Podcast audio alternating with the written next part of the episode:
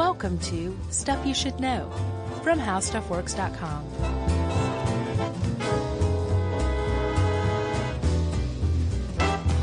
Hey, and welcome to the podcast. I'm Josh Clark. There's Charles W. Chuck Bryant. There's Jerry over there.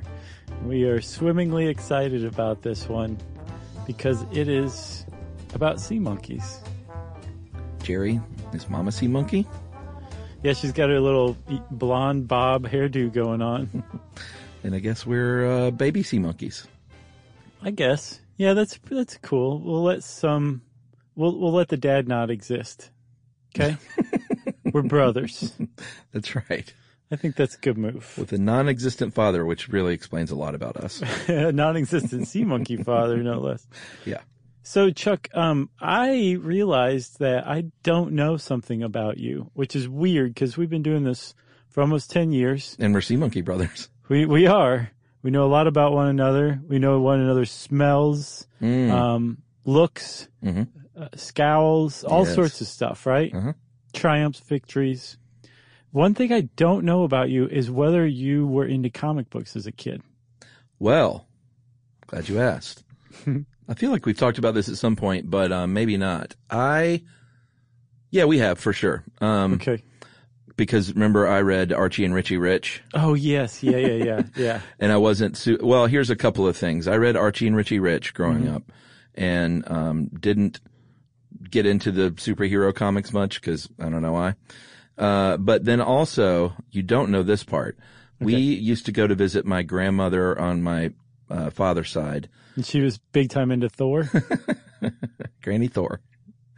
Uh, she lived in Jackson, Tennessee, and it was, uh, I had sort of the modern grandparents with cable TV who lived in a condo, Oh, nice. Yeah. and then old school granny who lived in a house in the country. hmm And so Granny, Granny Bryant didn't have uh, TV or anything like that. But what she did have in the back room was a bunch of my dad and Uncle um, Ed's old toys and comic books from when they were kids. Nice. So I think they were mainly Uncle Eddie. So I got, uh, I had a big stack of comics from, I guess, the 1960s, uh, that were like Man from Uncle. Um, I'm trying to read a, I'm trying to think of a few more. No superhero stuff, but just those weird sort of, uh, I guess it wasn't weird, but the Man from Uncle is the only one I can remember. But It's a little weird. long story short is because that's all the entertainment we had to ingest. hmm We would, my brother and I would go back there and read those every year for years. That's pretty awesome. Those Did same you? comics. So you made your way through that stack multiple times. Oh, many, many times. Gotcha. Like I That- remember the ads. I remember, I remember everything about them. So then you remember, obviously, I think you probably knew where I was going with this from the outset. You remember the ads for the sea monkeys then? I remember sea monkeys. Mhm. I remember X-ray specs, Sure. which we'll get into. And I remember for sure all the ads for, uh, like, can you draw this parrot or pirate? Oh yeah. Remember for that? The, for the art school. Yeah. What was that? I think they just took your money and then sent you a degree for your art school. Is that what it was? I'm pretty sure. Ugh, so disappointing. Yeah, but the the turtle was pretty cool. He had like a newsy camp on and a turtleneck, and he just looked like he was ready to to get mellow. You know? Yeah. Oh, you know, the other one too was the, uh, uh, Charles Atlas workout thing. Do you remember that? Oh yeah, where the uh, 98 pound weakling gets sand kicked in his face. Totally, man. Yeah, that's really playing on some 15 year olds insecurities, and it worked. Oh yeah, for sure. I'm sure. you What about you?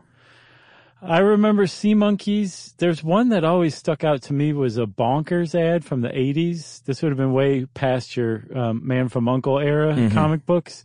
But um, I think I've asked you before the if you'd ever had bonkers. They're like these fruit chews. They were like just the the superior starburst.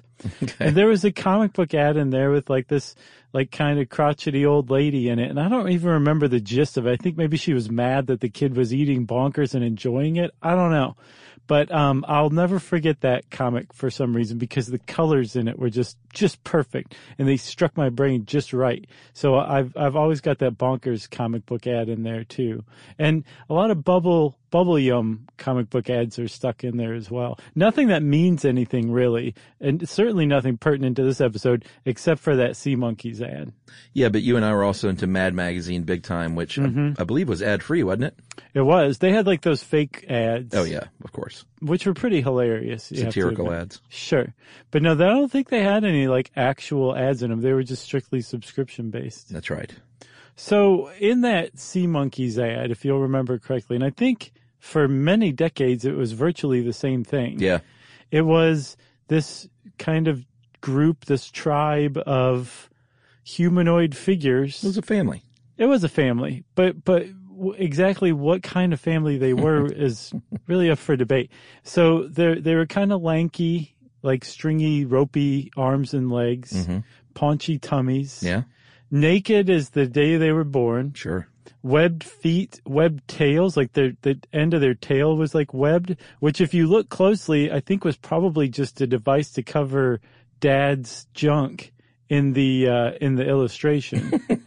they were like, we need something on the end of their tail there, buddy. Uh and it this it's just like this classic illustration of the sea monkeys that apparently was done by this guy named Joe Orlando. Mad a- Magazine. he, yeah, he's from Mad Magazine. Creepy Magazine is another one. Uh, he ran some uh, comic lines at DC Comics for a while. He's kind of a legend, but he's also extremely well known outside of the comic world for having drawn that Sea Monkey family. Yeah. I mean, I'm, I'm looking at it right now. Look at that. It's Yeah, I- ex- like unchanged. I know, and what's great too is, is we'll talk about later. Somebody, some people went in and fiddled around with it, and if you look now, if you go to buy the Sea Monkeys now, they're basically back to the way they were before. Well, yeah, and we'll get to that too. You also didn't mention the castle, which is uh, kind of key because somehow they have these little crown-like heads, and I Mm-hmm. guess we're kings of the the the bowl. I, I guess they were, yeah, they were a royal sea monkey family. Kings of the fishbowl, and only inhabitants actually. So if you, right, so you could proclaim yourself the royal family. Uh, you mean I've done that at our house. so um, if you look closely at some of those ads, they say um, there's like a little fine print that says these are caricatures of sea monkeys. It's not actually what your sea monkeys look like, or it's an artist's interpretation or something like that. And it turns out that sea monkeys and just prepare for your childhood to, to blow away like so much dust in the wind, Chuck. Sea monkeys don't actually exist. There's no such thing. Yeah. Did you know that already? Well, of course. Well, Hang sea monkeys, uh, as sea monkeys, don't exist, but they are real li- little living creatures that you buy Right. and have shipped uh, in an envelope back in those days, in an envelope to your home. And they are actually their own thing. So what they are ultimately is something called Artemia or brine shrimp. Yes. But the guy who ended up calling them sea monkeys was actually well within his right to call him something different than just brine shrimp because they're a hybrid version of brine shrimp. The guy who invented sea monkeys actually tinkered along with a microcrustaceans expert named uh, D'Agostino. I can't remember his first name. I think when you have a name like D'Agostino, Uh huh. you can just go by that. So so D'Agostino and this guy named uh, Harold von Broughton or Bra- uh, Braunhot, right? They got together and they actually took brine shrimp and made them into something different, a hybrid version that we now know and love as sea monkeys. Yeah. So the literal sea monkeys that you buy don't exist in nature.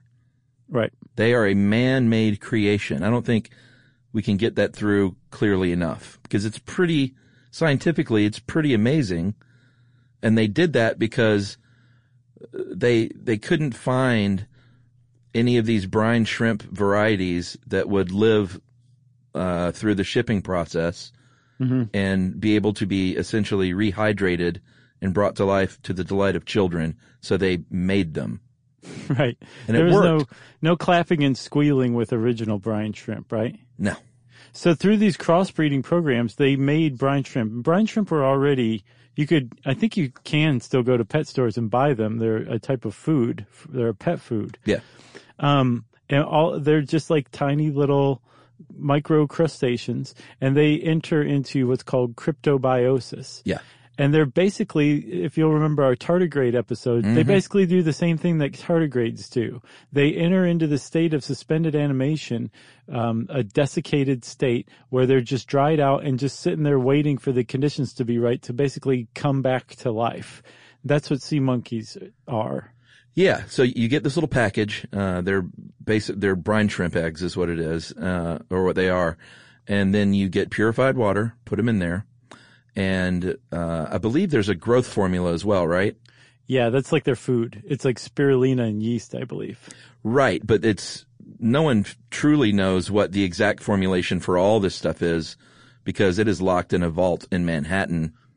Uh, because it was, it was the only one that worked and it was owned, uh, owned by this, uh, Van Broughton character. Van Broughton? Braunhut. Braunhut. I know it's a tough word, a tough name to say. I've seen it a hundred times in the last like eight hours, but still. Yeah. So, um, this, until he died in 2003, Harold von Braunhut and his wife Yolanda were the only two people on the planet who knew what this special formula was that created those conditions. Cause remember, you've got sea monkeys, little brine shrimp that are in the state of cryptobiosis, this dried out, desiccated state.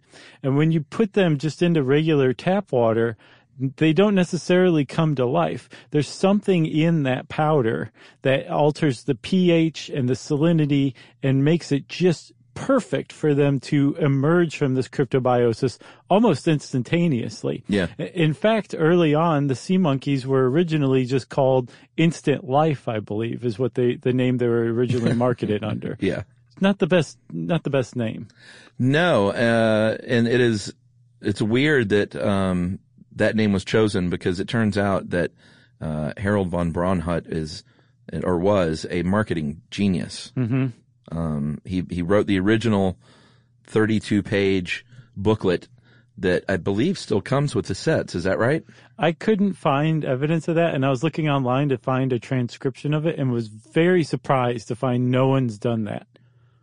Like you would think there'd be entire fan sites that are that this is like their Bible, you know, the original version of it would have later editions of it. Couldn't find it anywhere. Well, I don't know if it still comes with it, but for many, many, many years, and even after his death, that original uh, prose was, which told this fantastical story. I mean, that's the whole point. It wasn't just like add water and you're all set. Right. It told the whole story of sea monkeys. Yeah, it said things like uh, you can, your sea monkeys can be hypnotized. You can train them to play baseball. Um, you can race them. They're they're like they love to race. Uh, there, there all sorts of things. You can basically train them into a pack of friendly seals. I think is the way they put it. it, it talked about like their um, courtship and reproduction and just all sorts of stuff. Like it was, yeah, this guy's just basically, do you remember that, that treatment that George Lucas wrote about Wookiees and, and Chewbacca's planet that got turned into the Star Wars uh-huh. Christmas special? Yeah. This is the exact same thing, but this is the Sea Monkeys world. Right. I would like to see, well, I was about to say I'd like to see the Sea Monkeys TV show, but I did. What did you think? Did you watch any of it? Yeah, I did. Yeah, so there was a TV show in the 80s, um, starring Howie Mandel. Yeah. it just really doesn't get any better. Like who else would have been better than Howie Mandel for that? It was Howie Mandel. He produced it as well, along with the Chiodo brothers, who were known for making killer clowns from outer space. Yeah. So you know what you're kind of going to get there. It is the definition of camp. Like they watch Pee Wee's Playhouse and they're like, this is kind of campy, but let's increase it by 35%. Yeah. And that's what they did. It was not, not long for this world though. What, right? No, and the thing is, is I don't know if we've gotten this across. It was live action. Oh yeah. Right. It's, it wasn't a cartoon. That's what made it so not just campy, that made it unsettling as well. Like the, the actors were all done up as like sea monkeys and it, it was for kids, but it was obviously made by adults with a wink and a nod to other adults. It was a weird, weird, weird show. Yeah. It was, uh, I didn't see it. In, I I only watched like a bit of one episode. I didn't see enough to judge the whole 11, I think, episode lifespan.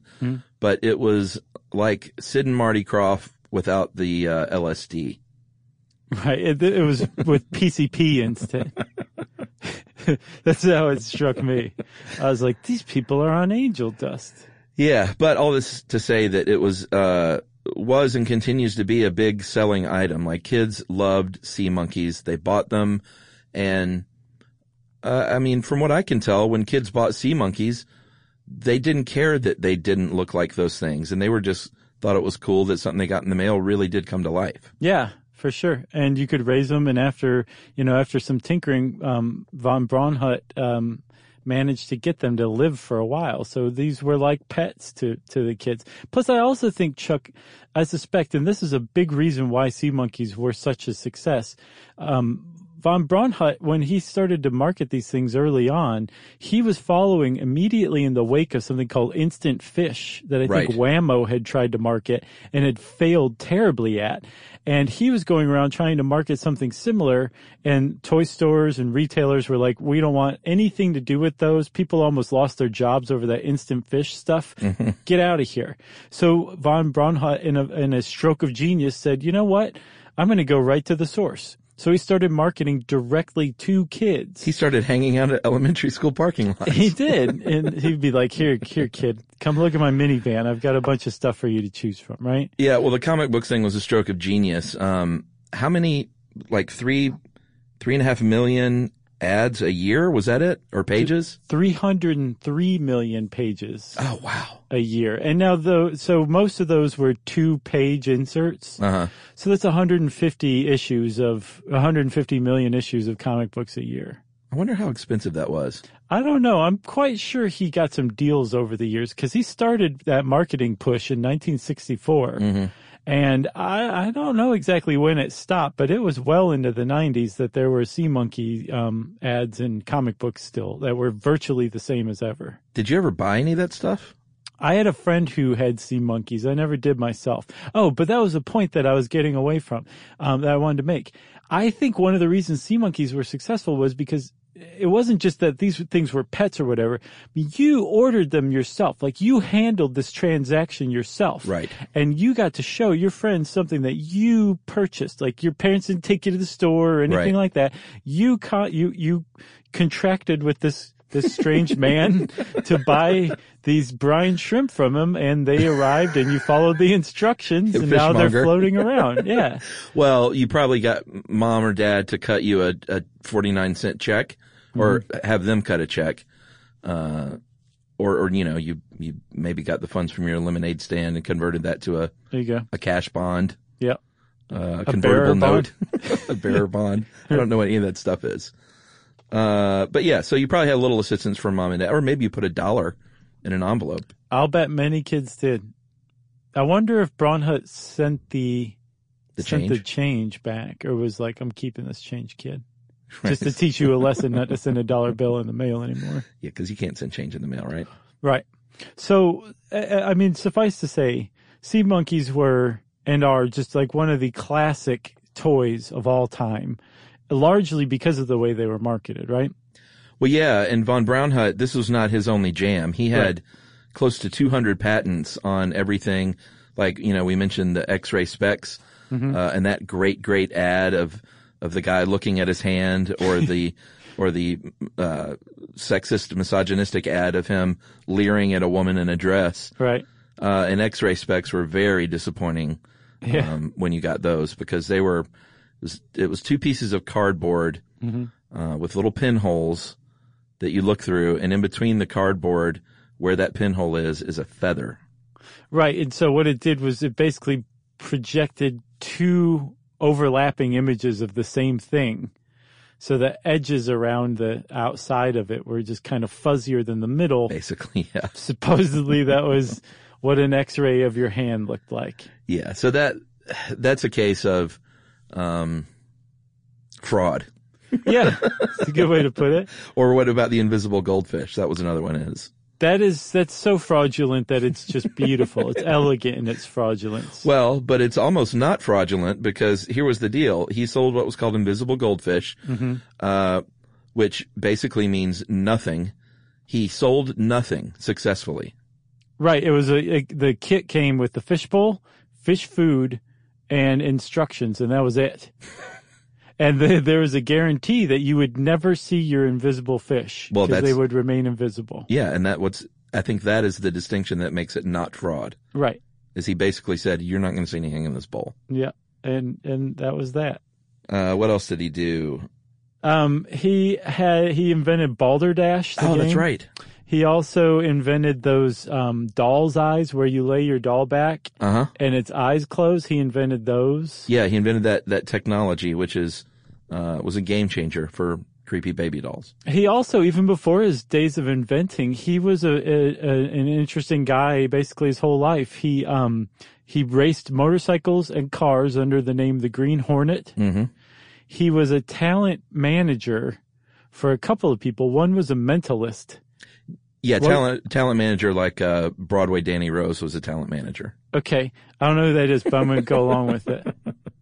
What is Yeah. that? Is that what? What's that from? Uh, The name's familiar, but I don't know who It, it it was a Woody Allen movie where he played. Okay. That was a, it was a talent manager that managed like, you know, um, people like this that would the high divers that would dive into shallow pools and Mhm. uh, mentalists and and this guy was even a uh, wasn't he a mentalist for a little while?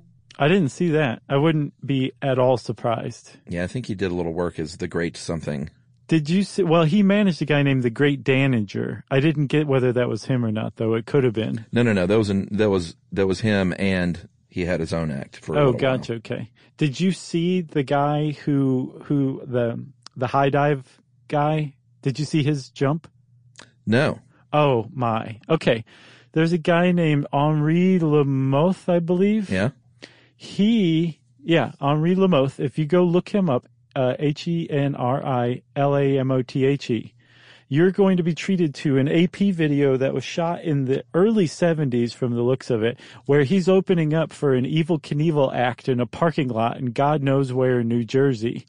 And he climbs up this ladder, a 40 foot ladder, and below, beneath, is one of these tiny little kiddie pools filled with like 18 inches of water.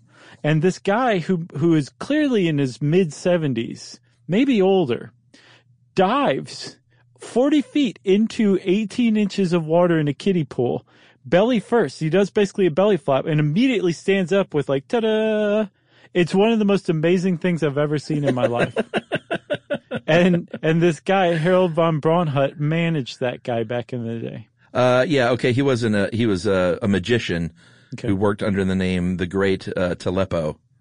That's a pretty good name. And he also invented something called the Directomat, which was this device where you punch in your destination in New York, like you're in New York City, you punch in your destination and the machine told you the fastest subway route. Oh, that's smart. It was Google Maps, That's very smart. like But- 50 years early. but using like punch cards instead of, you know, real technology. Basically, but I mean, the guy, you know, not only was he a marketing genius, he had a real knack for inventing some successful, useful things. So he had this other thing that you could get for like fifty nine ninety five. Uh, and it was actually a weapon, so much so that he, he was stopped at LaGuardia Airport in 1979 and arrested because he had a briefcase of samples of this stuff that he was selling, I think through mail order. And it was called the, um, what, what is, Kiyoga Agent M5? Yeah, the Kiyoga Agent M5, it's uh, basically a, a telescoping metal whip. Mm-hmm. Um, you know, you've seen the telescoping uh, batons and things Right. that uh, cops can use, I guess. Or I guess Sure. anybody can use them. And do. I actually had one of those for a little while for some reason. Did you really?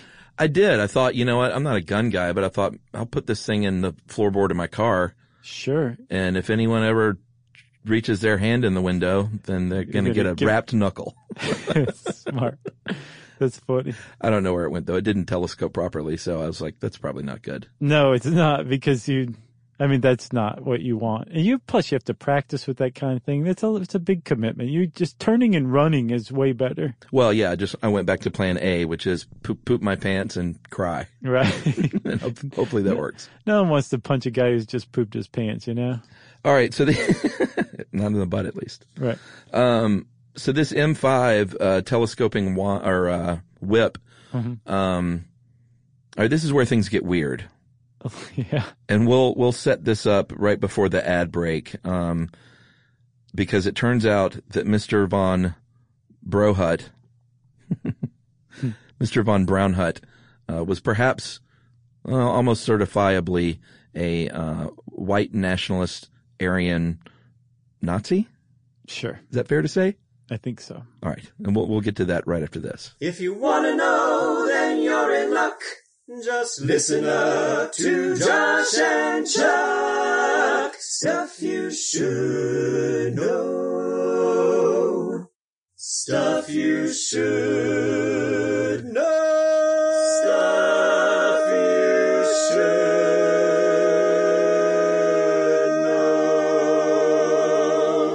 Okay, Chuck, I'm sure everybody just bit the tips of their fingers off waiting for those ads to finish so we could get back to it. Is it fair to call him a Nazi? So here's the thing. It has been so thoroughly documented by legitimate sources like the Washington Post, the Los Angeles Times, His own mouth? the yes, his own mouth, the um, Jewish Anti-Defamation League.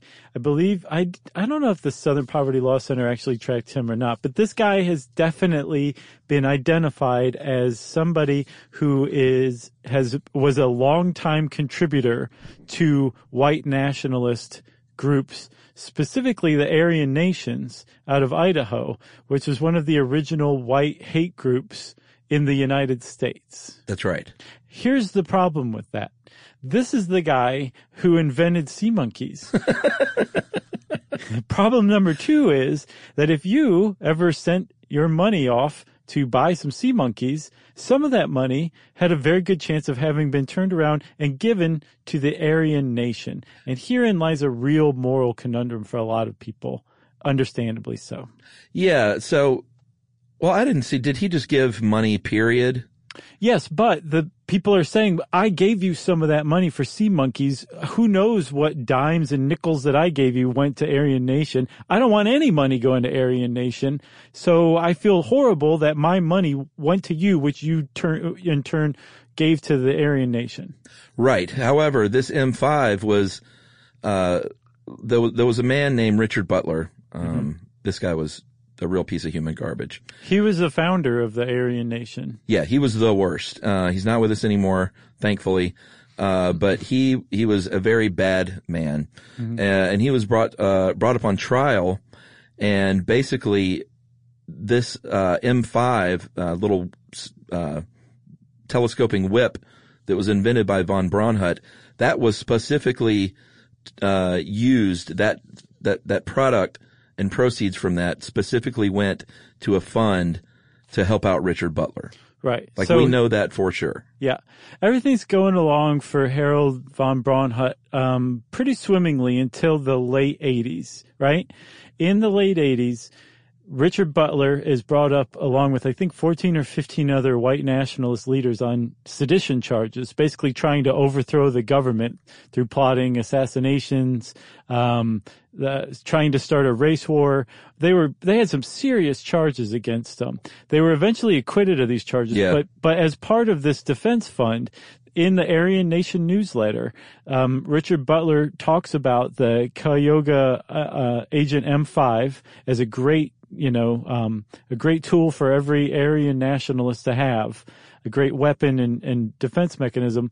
And if you order this thing, on the order form, write the letters AN for Aryan Nation, and the inventor of this project pro- product has pledged that 25 of those $60 will be given to my defense fund. So now all of a sudden, for the first time ever, the guy who invented sea monkeys is tied to the guy who founded the Aryan Nation um, hate group.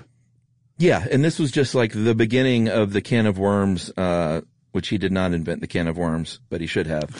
uh, it was the beginning of that being open because, uh, like you said, late, uh, late 80s, what was it, 88, I think, uh, and the Washington Post basically got a hold of this story, did some investigating and found that he was involved in, quote, some of the most extreme racist and anti-Semitic organizations in the country. Um, but here's the deal, like, there are quotes from his mouth that say things about uh, inscrutable, slanty Korean eyes uh, when dealing with Korean shop owners, and talking about uh, Jews and black people, like literal quotes. Yet when he's finally contacted, th- this great article that we kind of started with um, was when he was still alive. He would deny that this was that this was him Right. and but not try and clear it up or anything. Basically, just say that's a bunch of bunk. Um, there were where there were newsletters uh, written for an organization called the National Anti-Zionist Institute, uh, written by one Hendrik von Braun, but the return address was the same PO box that you sent off to get sea monkeys. Yeah, sea monkey like paraphernalia. Still today, same address. So it's not very yeah. It's in Maryland, which is where he he lived. Right. Uh, so he wasn't like covering his tracks very well at all. So he, so all that started that Washington Post uh, expose specifically also came out of a property dispute. He he later claimed that all of these were lies and that they were drummed up by somebody who was in a property dispute with. I think there was a developer who was encroaching on his land and he was suing them. And I think he said that the developer had brought all this up. The thing is, is whether the developer exposed it or not, or tipped the Washington Post off to this or not. This is already like pretty well known in the toy industry Supposedly, yeah. and pretty well documented. Like it wasn't just that this um, Harold von Braunhut gave money to the Aryan Nation. Like he would go to their annual rally in Idaho and light the cross himself. He would um he would uh, speak at some of their their um conferences and apparently not very well received. I thought that's pretty funny. Like, that he he, would- wasn't like the best speaker. no, eh, he would he would kind of go off on topics that the Aryans weren't particularly interested in, like numerology or the pyramids or how it all tied together. yeah.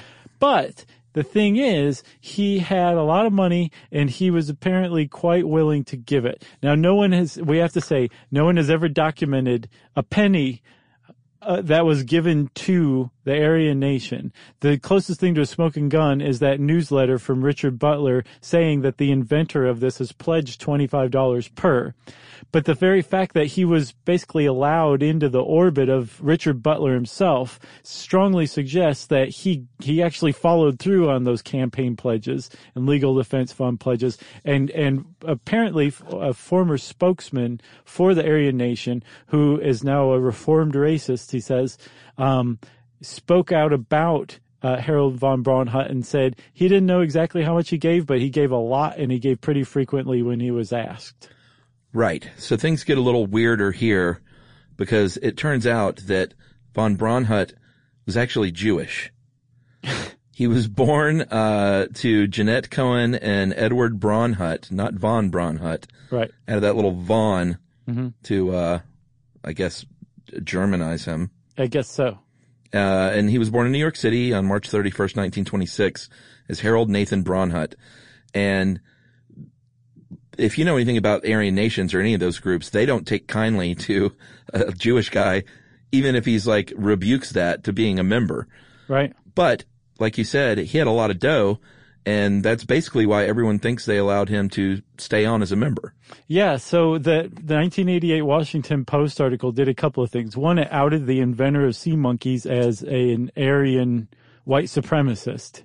Or I should say, just a white supremacist. He was an Aryan. It also outed him as a non-Aryan, as a Jewish person, uh, born Jewish to Jewish parents, about as Jewish as you can possibly get, aside from being um, a practicing Jew, right?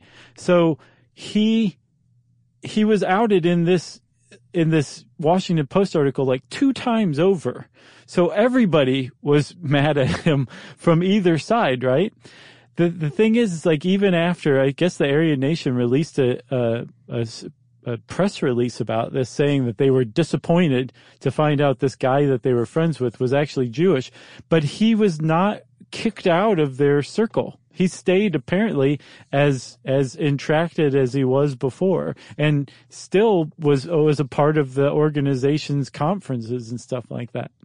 Yeah, and he it wasn't just uh, the Aryan nations. He uh, in 1985, the Washington Post says uh, that U.S. Attorney Thomas Bauer uh, there was a weapons case in 1985 against a member of the Klan, um, Grand was- Dragon Dale Reusch. Yeah, it was in 1980, I think, that the transaction happened. Okay, but the weapons case was in 1985, Gotcha. and uh, Van Braunhut basically loaned the guy twelve thousand dollars so he could buy more than 80 firearms. Yeah. Like here, go buy a bunch of guns. Well, the okay, yes, and this is a, a, a Grand Wizard of the Klan, I believe, right? Yes.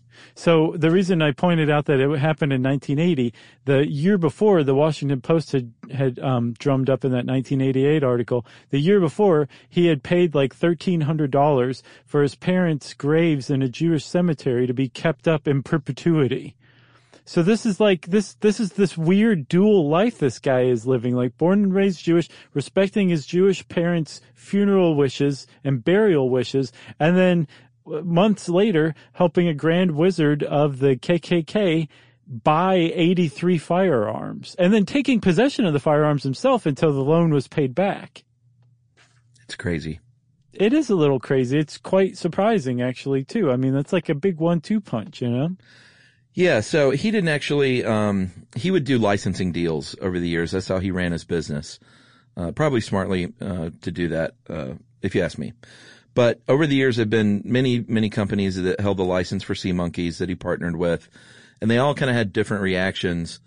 Um, there was one called uh, Larami Limited, uh, one called Basic Fun, one called Educational Insights. There may have been more. Today, it, it resides with uh, Big Time Toys, but um, th- this uh, article that we dug up from when he was still alive, basically, this guy gets in touch with a lot of these people, and some of them said they believe the story that um, it was just some story that this uh, angry neighbor cooked up uh, to slander his name. Uh, other ones have said, "Yeah, you know what? Um, everyone kind of knew about it, but we're not gonna we're not gonna take that out on the sea monkeys." Right.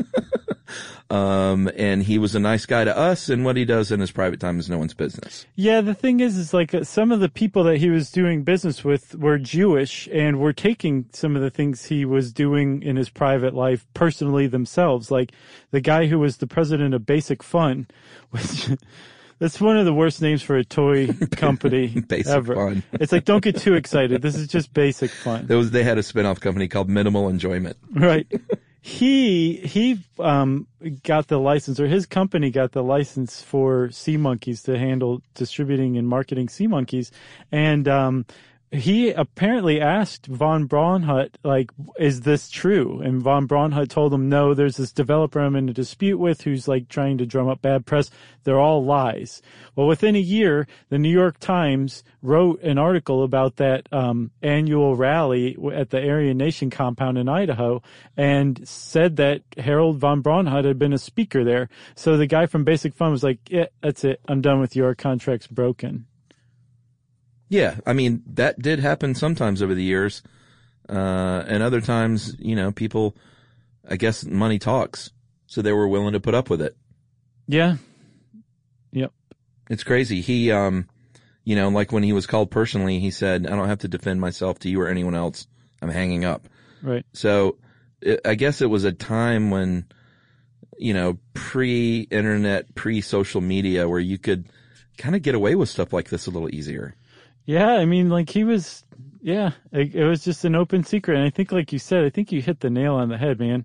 When there's like this much money involved, and when you're talking about a brand where it's just like a beloved American icon, Yeah. uh, like people just look the other way on the fact that you're a white supremacist, you know? It's, it's bizarre, but it, it's apparently this is a story of how the world works in that respect. Yeah, it was interesting for this one article, um, I think from the early 2000s. The, from the all, Was that, oh, no, no, no, that was from 2011. The, the other one was, um, oh yeah, yeah. th- that was when he had currently, uh, the licensee was Educational Insights. Mm-hmm. And they, at the time, it was funny to go back and read this, that they were trying to update the image for the Sea Monkeys. Yeah, yeah. and they had like these draw. They hired some big advertising guy and marketing guy, and he came in and was basically like, "No, man, like kids these days, they don't want these little skinny pot bellied uh, king, queen, uh, prince, and princess family. They want superheroes." So he buffed them up and put capes on them Yeah. and made a new jingle, and uh, they never went with any of that stuff. It kind of all went in the wastebasket, I think. Well, one new thing did come out of it, and um, Von or Harold Braunhut had uh, a patent on it. It was one of his last patents. It was a a watch that you could inject a couple of live sea monkeys into, and they would live in there for 24 hours before I guess either they died or if you could suck them back out and put them back in their aquarium. But you could walk around with your two favorite or luckiest sea monkeys for the day and tell time as well. So that was, uh, there was at least one thing that came out of that updating. But if you go back and look, if you look at those, you're like, this is pretty lame. And you go back and look today at the sea monkey packaging, it's, it is basically back to how it was like in that Joe Orlando style. But if you do want to watch some business people do some tap dancing, Mm-hmm. It's really interesting. Read this article. It's called The Sea Monkeys and the White Supremacist. It was in the LA Times on October 1st, 2000, written by Tamar Brott, who did a pretty good job of like, Oh, yeah. just some good old fashioned like, um, like, like footwork, uh, or legwork going to, to, to pound the, the beat. pound the beat with the, with the footwork. Sniff them off the case. You know what I'm saying. All right. Well, let's take another break and we're going to come back and we're talking about, uh, we're going to talk about where things stand today in the fight over the, uh, rights and the fortune of the sea monkeys. If you wanna know, then you're in luck. Just listen up to Josh and Chuck. Stuff you should know.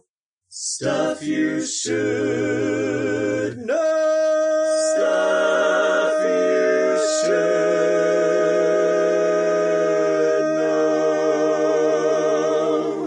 All right. So we know what happened. Uh, actually, how did he die? I didn't even see that. I didn't see that either. Um, he died in 2003, but I'm not sure why. All right. So he died. yeah, that's true. Uh, but he left behind his wife, uh, Yolanda, uh, Signorelli von Braunhut. Did you look her up? Oh yeah. Okay. Yeah. She was, uh, she was an actress. Uh, she was, uh, sort of a, sort of like a pinup bombshell B movie actress. Is that fair to She- say? It's fairish. I had also seen her movies as described as adult films as well. well, sure. Um, she was in a movie. Uh, I got to see this one. It's called Love After Death, and it's a softcore zombie flick Oh, well, that's from sweet. from the '60s. Yeah. Um, but yeah, she was a pretty interesting person in in her own right as well. Yeah, and she says for her, uh, as far as the Aryan nation stuff, she says like I never knew and saw this side of him.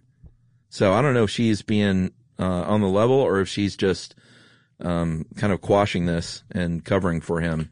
Well, it's kind of not clear to me. I saw, I don't know if it was in that New York Times article or in the, the 1988 Washington Post article, but his first wife was contacted and interviewed for it. And she was like, what are you guys talking about? Really? Yeah. So who knows? Maybe he did just keep the, he was clearly somebody who could compartmentalize the different parts of his personality. Yeah. So maybe, maybe he really did just leave, leave the wives out of it. Man, how how could you not know something like that's crazy? Just I- going going to Idaho on my yearly trip. Yeah. That's weird. He always goes to Idaho when the Aryan nation assembles. All right, so um, Yolanda Signorelli von uh, Braunhut lived, and I think still lives, in, or at least as, as of two years ago when this article came out, in the Potomac River estate in southern Maryland. But she is, um, she's she's she's broke Yeah. basically. Yep. She has no electricity, no running water, and she has been in uh, been in a legal battle with uh, Big Time Toys and their chief executive Sam Harwell for basically several years trying to get money because Big Time Toys says "Mm, this is our company now. Yeah, big time toy sounds like a. I'd be nervous about going into business with them. I'm more of a basic fun Yeah. guy. big time toy sounds like they're moving too fast for me. You know what I mean? Yeah.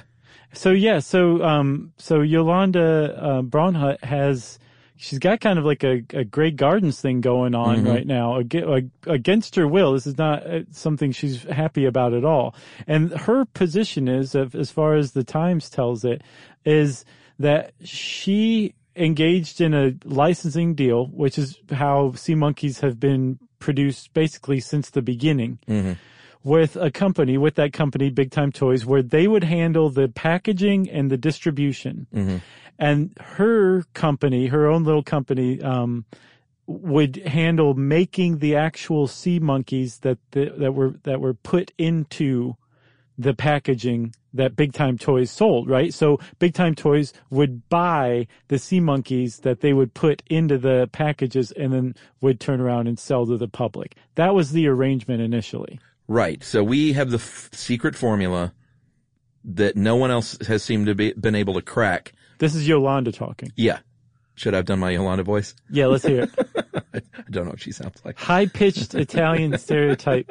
Let's hear it, Chuck. No, no, no. Uh, she, it would offend like three different groups of people if I Yeah, did that. yeah, yeah. I think you would. Um, she, she basically said, we have the secret formula, the only one that works that can keep these things alive. Everyone else has tried and failed.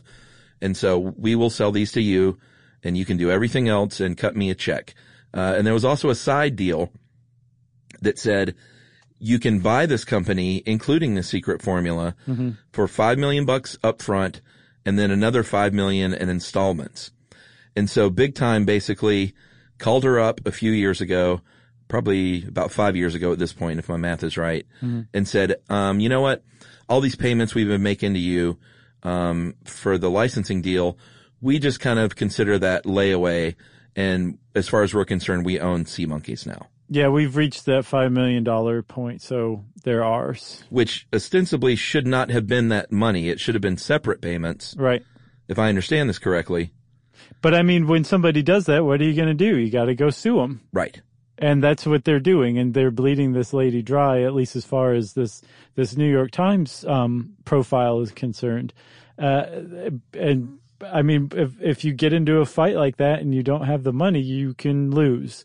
So this is a, this could be a sad end to the sea monkey um, saga because uh, here's the other problem. You might be saying to yourself, well, why doesn't she just not sell them the sea monkeys anymore? Well, she did. She stopped when they stopped making payments and said they owned the sea monkey brand. And it turned out that in this court case, um, that big, big, big time toys Yeah. Had been buying knockoff sea monkeys from China.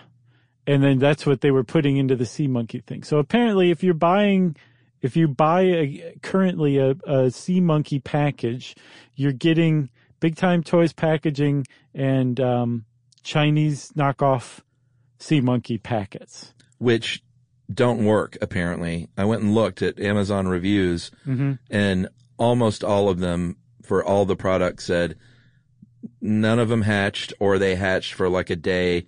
These things stink. When I was a kid, they worked.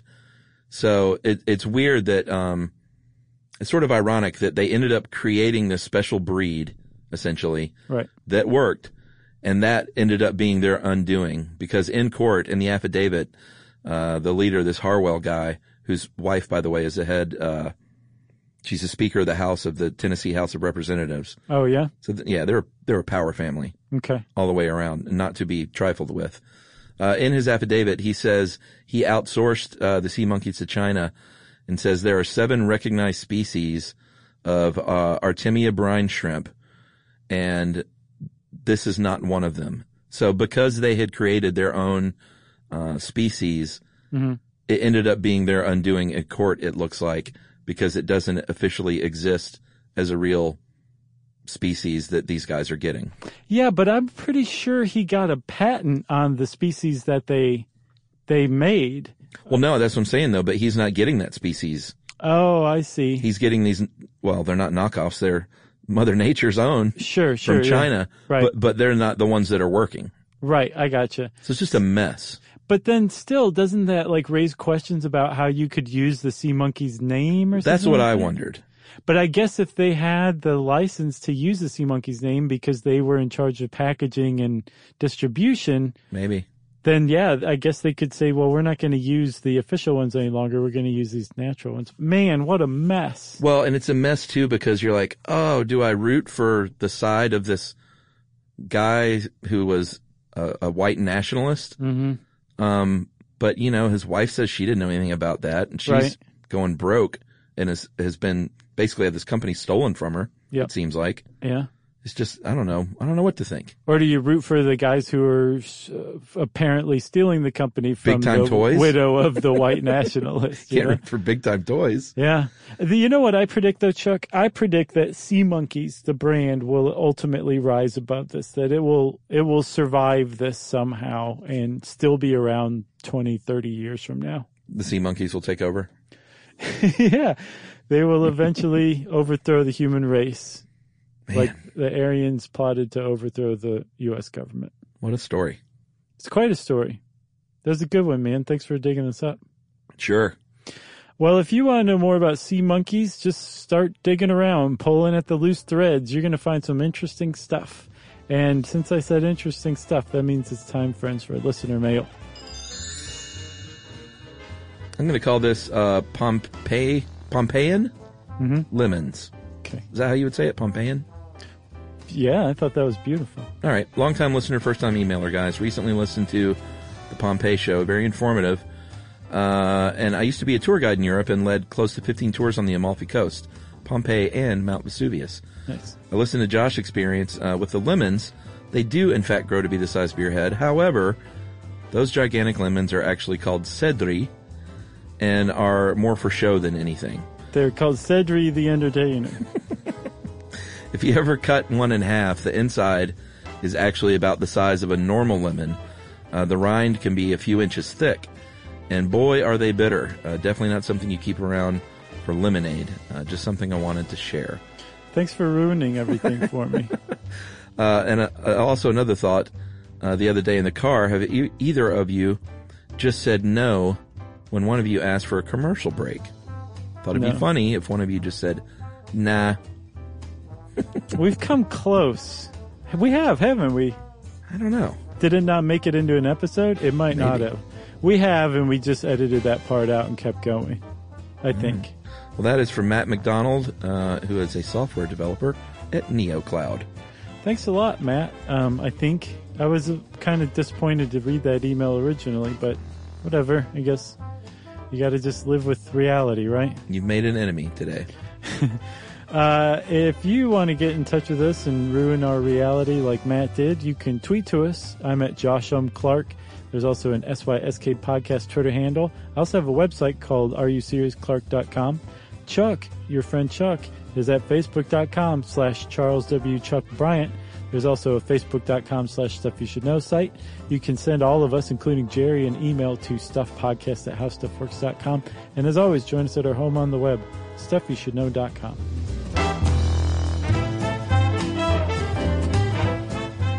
on this and thousands of other topics, visit howstuffworks.com.